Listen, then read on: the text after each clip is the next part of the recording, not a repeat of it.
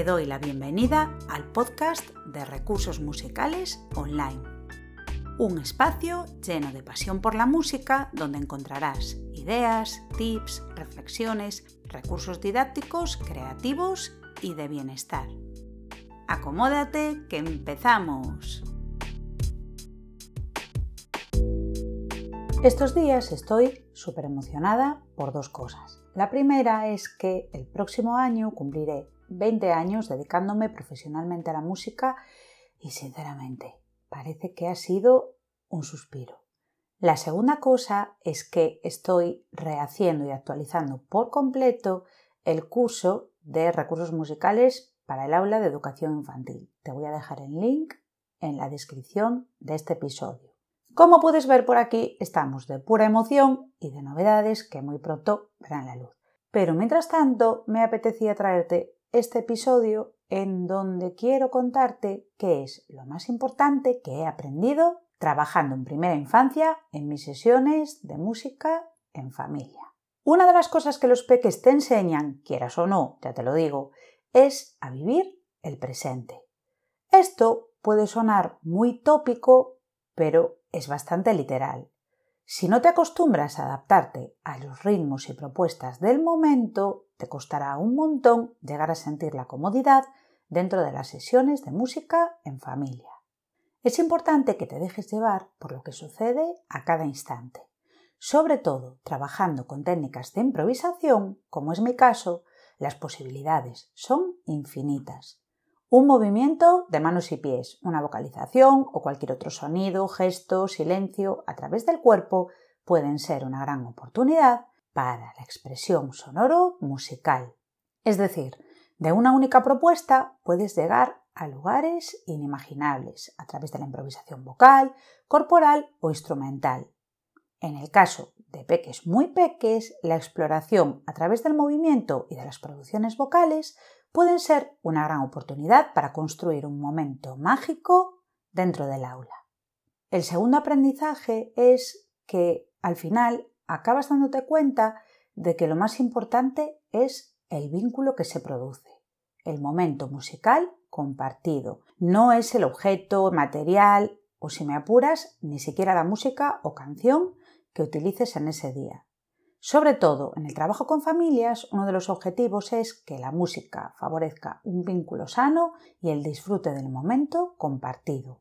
Aprendizaje número 3. Yo hago para ti y también soy parte. Es decir, que no se trata de proponer para que las familias hagan desde una posición de verticalidad, sino que todas las personas formamos parte.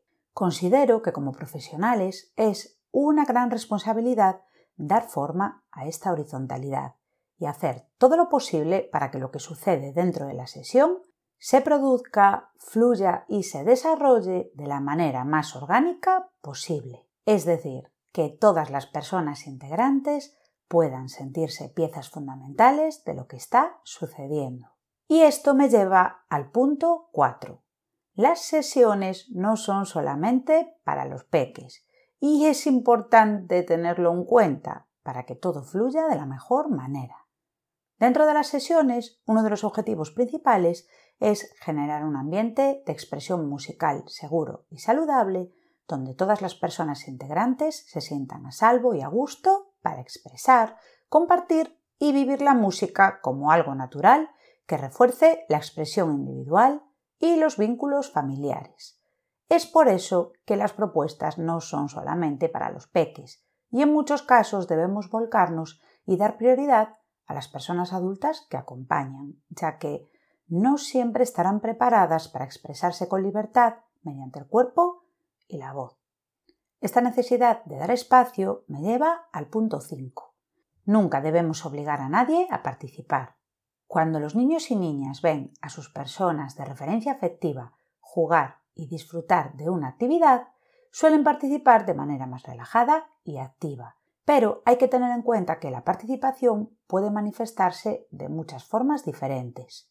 Esta no siempre se refleja mediante un movimiento grande o una proactividad explícita.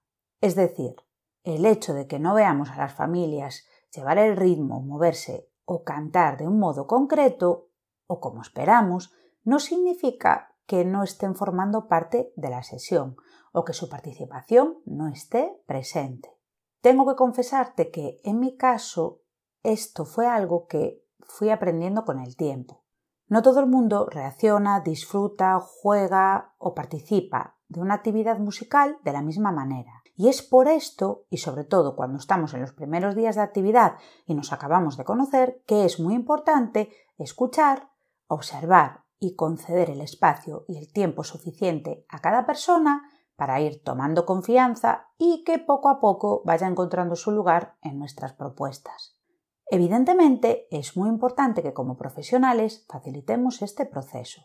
A mí misma me llevó un tiempo darme cuenta de la necesidad de conceder un espacio de no intervención y al principio trabajar con las familias me daba mucho miedo y respeto. Creo que esto es algo que debemos trabajar internamente como profesionales es importante tener claro que el foco nunca son nuestras necesidades, sino las de las personas que acompañamos. Y si no tenemos trabajada esa parte de inseguridad o de temor ante una situación que tal vez nos produce cierta inseguridad, es posible que el foco se desvíe de nuestro fin último, que es crear un espacio de vínculo y expresión musical saludable para todas las personas que forman parte de la comunidad musical.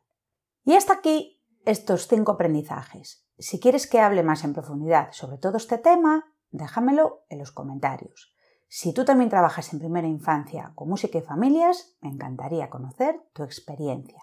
Si tienes curiosidad y quieres que te cuente más cosas acerca de esto, házmelo saber. Te deseo un día repleto de música feliz y creatividad. Y hasta aquí el episodio de hoy. Muchísimas gracias por haberme acompañado. Si te ha gustado, puedes suscribirte, darle a me gusta, compartir y regalarnos un comentario con tu opinión y los temas que te gustaría escuchar próximamente.